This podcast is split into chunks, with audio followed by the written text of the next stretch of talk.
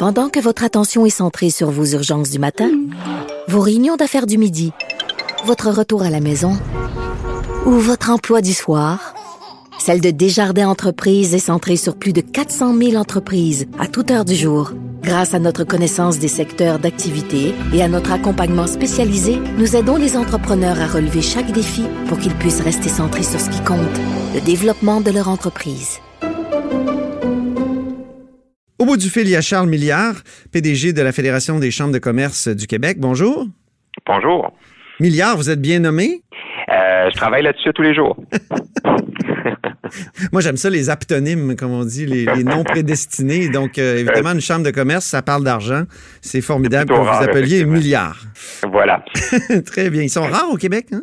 Oui, en fait, euh, un peu dans l'Estrie, dans le bas du fleuve, mais c'est plutôt rare. Bon, soyons sérieux. Parlons du projet de loi 44. C'est la loi, je vais le dire au complet, le titre complexe, visant principalement la gouvernance efficace de la lutte contre les changements climatiques et à favoriser l'électrification. Vous avez témoigné en consultation euh, ici au Parlement cette semaine. Vous avez émis certaines inquiétudes, notamment l'abolition du Conseil de gestion du Fonds vert. On se souvient, le Fonds vert, s'est créé grâce à la du carbone. C'est un, fonds énorme. Ces dernières années, on a beaucoup critiqué la manière dont on dépensait ces fonds-là.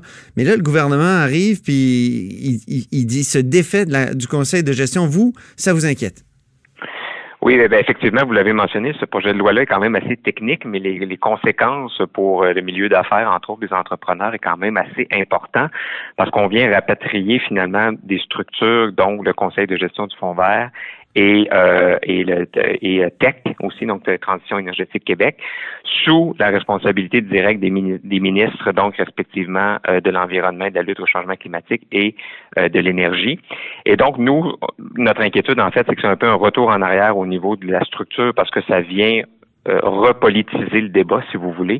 Alors qu'on avait des structures, euh, donc le Conseil et Tech étaient, sont des structures qui sont des sociétés d'État, donc qui sont un peu détachées du jeu politique et qui viennent aider les entreprises euh, et les différents acteurs à, à, contribuer à la lutte au changement climatique. Alors, on présume pas, comme je disais hier, de la mauvaise volonté du ministre et des différents ministères, mais on se dit qu'on est en train de perdre une structure qui est plus neutre et qui est plus objectif aussi sur la qualité des programmes.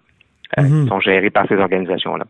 Vous demandez d'ailleurs le maintien de, de TEC, de Transition énergétique euh, Québec. Euh, oui, est-ce que, est que vous avez une, une oreille attentive de la part du gouvernement? Ben, je pense qu'on a eu un échange intéressant hier. Je crois aussi qu'on n'est pas les seuls euh, participants à la commission qui ont émis des doutes sur l'abolition de TEC. Entre autres, une, une, euh, une étude a montré d'ailleurs que c'était au niveau de la, gouvernance et de la qualité du travail la huitième euh, des, des, des, sociétés d'État les plus performantes à ce niveau-là. Alors, on se, on se pose la question pourquoi se débarrasser de quelque chose qui fonctionne bien? Évidemment, euh, euh, c'est une structure qui était perfectible aussi. Euh, l'équipe du vérificateur général du Québec avait émis certaines réticences sur ou certains commentaires plutôt sur certains certains aspects du fonctionnement de tech. Ouais. Mais c'est des choses qui peuvent qui pouvaient facilement être améliorées sans avoir à l'abolir complètement. Alors d'où notre notre inquiétude à ce niveau-là. Aspect intéressant de, votre mémoire et de votre comparution, vous dites, ben c'est bien beau l'électrification, mais il y a d'autres solutions. Euh, donc l'électrification, c'est pas l'unique solution au changement climatique. Vous trouvez que le gouvernement en met trop sur le dos de l'électrification?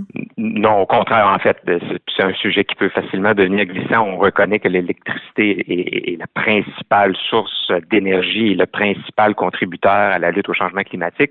On fait juste dire, en fait, ce que d'autres n'osent peut-être pas dire, c'est qu'il il existe une pluralité énergétique au Québec. Il y a d'autres sources d'énergie qui doivent et qui peuvent continuer d'être utilisées comme euh, comme ceux qu'on a mentionnés, donc le gaz naturel renouvelable, le gaz naturel, euh, le, le propane, euh, l'hydrogène. Donc, ce sont des choses qui sont encore utilisées en date du 5 février 2020.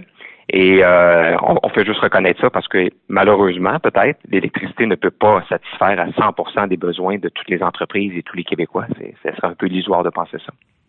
Mais le gaz naturel, euh, c'est quand même euh, très critiqué. Euh, par exemple, le projet, le, fameux projet de, gazoduc dans, le nord du Québec, le GNL Québec, est, très critiqué. ça, vous, vous dites que c'est un bon projet puis qu'il faut aussi utiliser davantage le gaz naturel? Ben, c'est pas, euh, je, je veux pas nécessairement classer les sources d'énergie aujourd'hui. Ce qu'on dit, c'est que le projet de GNL Québec qui fera l'objet d'une étude du BAP qu'on suivra tous avec, avec grand intérêt. Si on regarde la lutte au changement climatique dans sa perspective globale, il faut que tout le monde reconnaisse que c'est une façon quand même d'utiliser moins de mazout et de charbon euh, que d'utiliser le, gaz naturel. Puis ça peut être un vecteur de développement économique aussi pour la région. Mais on comprend euh, que c'est un sujet sensible et d'où, je pense, euh, l'importance de, suivre de près qu'est-ce qui se passera au BAP cette année. Quelle place devrait avoir l'hydrogène? Vous mentionnez l'hydrogène, l'énergie solaire, la biomasse forestière, le propane? Quelle place chacune de ces énergies-là devrait devrait euh, occuper dans ben, la stratégie, dans la transition? Ben, je pense que ce sont des sources euh, qu'on pourrait peut-être qualifier de secondaires, étant donné la, prépondérance de l'électricité et du, gaz naturel, nommément. Mais euh, il y a plusieurs plusieurs projets en région qui, qui, poussent très bien, entre autres en termes en matière d'hydrogène, en matière d'énergie solaire. Alors, ce sont, je pense que c'est ce sera des, projets entrepreneuriaux qui peuvent inspirer la, politique gouvernementale. Est-ce qu'ils auront euh, toute la place qu'ils le souhaitent dès 2020? J'en doute, mais je pense que c'est euh, plusieurs de celles-là sont des solutions d'avenir qu'il faut qu'il faut regarder. Donc, c'est pas un projet de loi parfait que vous avez devant vous. C'est un projet de loi qui a énormément d'effets et, ça peut, ça, il pourrait y avoir des effets sur les entreprises euh, assez sérieux. Ben oui, si je peux me, je peux revenir sur le sujet de tech entre autres, c'était un peu un lien, si on veut, entre les politiques gouvernementales et les besoins des entreprises. Donc tech est, là, je ne parle pas encore au passé, est là pour euh, pour aider les entreprises à mieux comprendre quels sont les programmes qui sont accessibles à eux dépendant de leurs besoins. Donc, euh, je, donnais l'exemple hier des, entrepreneurs qui n'ont pas nécessairement d'intérêt pour la chose politique ou les processus gouvernementaux, qui veulent juste savoir le programme XYZ, est-ce qu'il peut vraiment m'aider à faire une meilleure transition énergétique euh, dans mon entreprise?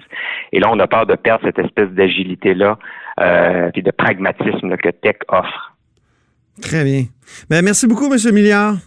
Merci à vous. Au plaisir.